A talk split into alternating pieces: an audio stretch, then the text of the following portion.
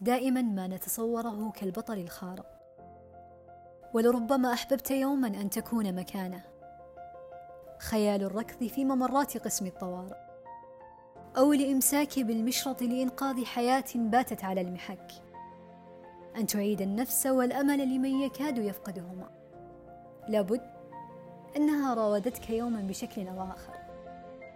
مستمعين الكرام تخصصنا لهذا اليوم هو الطب والجراحة. الطب والجراحة.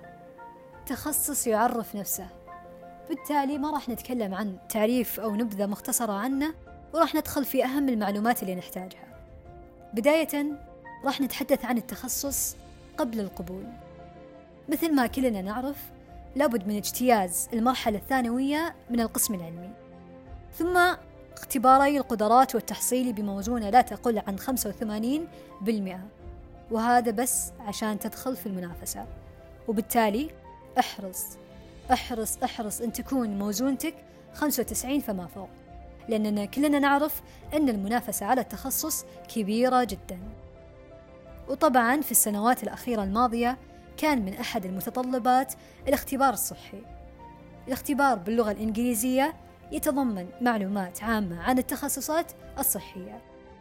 وطبعا كاستثناء دفعة 2021 آه، ما خضعت لهذا الاختبار وذلك بسبب جائحة كورونا. والحين خلونا نتكلم عن الطب بعد القبول. بداية عندنا السنة التحضيرية واللي كلنا سمعنا أو عرفنا أخبار أن السنة التحضيرية راح تنلغى وفي النهاية الموضوع يرجع لقرارات الجامعة نفسها وإدارتها. لكن مؤخرا تقدر تعدي التحضيري بمجرد حصولك على 6.6 في جميع أقسام اختبار الآيلوتس واختبارات عامة من الجامعة نفسها عشان تقيم مستواك. عدا ذلك يجب عليك دراسة السنة التحضيرية كاملة والحصول على معدل لا يقل عن 3.5 بعدين تجينا السنوات الدراسة الثلاث الأولى. سنوات غير إكلينيكية أي إنها عامة. تدرس فيها أجهزة الجسم بالتفصيل بالإضافة إلى عدة مواد أساسية مثل الترشيح وعلم الأنسجة وعلم وظائف الأعضاء. وبعدين نجي حق السنوات الثلاث الأخيرة. سنوات إكلينيكية سريرية مثل الجراحة والنساء والولادة والأطفال. بعدين نجي حق آخر سنة وهي سنة الامتياز. وراح تكون من أمتع السنوات في التخصص لأنك ببساطة الحين أصبحت طبيب تقدر تبدأ تطبق في جميع أقسام المستشفيات. والسؤال الحين كطبيب بشري حاصل على درجة البكالوريوس إيش هي الفرص المتاحة لك؟ أول شيء الفرصة الأكاديمية ويترتب عليها إكمال درجة الماجستير والدكتوراه لتصبح معيد أو دكتور في الجامعة. اثنين العمل كطبيب عام. ثلاثة عندنا الدخول في برنامج الإقامة للحصول على تخصص دقيق مثل جراحة المخ والأعصاب وغيرها من التخصصات. إيش هي المهارات التي ينبغي على الشخص تطويرها لدخول التخصص؟ أول شيء عندنا مهارة إدارة الوقت. الطب ليس تخصصا صعبا لكنه ضخما. صعوبته في كميته وليس في نوعيته. فمهارة إدارة الوقت مهمة جدا جدا للحاق بكمية المعلومات الكبيرة.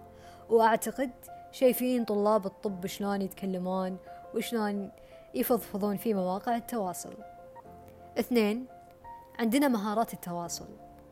مهارات التواصل مهمة جدا سواء كنت طالب طب أو حتى طبيب بعد التخرج علشان تتواصل مع المرضى وتفهم شكواهم بالشكل الصحيح ثلاثة هي مهارة ربط المعلومات وأخيرا مهارة التعاون والعمل الجماعي الطب مهنة نبيلة فيها إنقاذ لحياة الناس بإذن الله وزكاة العلم تعليمة فالتعاون مع الزملاء في التعلم وعمل الملخصات مثال من خلال الانخراط في اللجان العلمية والنوادي الطلابية بيسهل هذا المشوار بشكل كبير ويحقق أقصى فائدة ممكنة.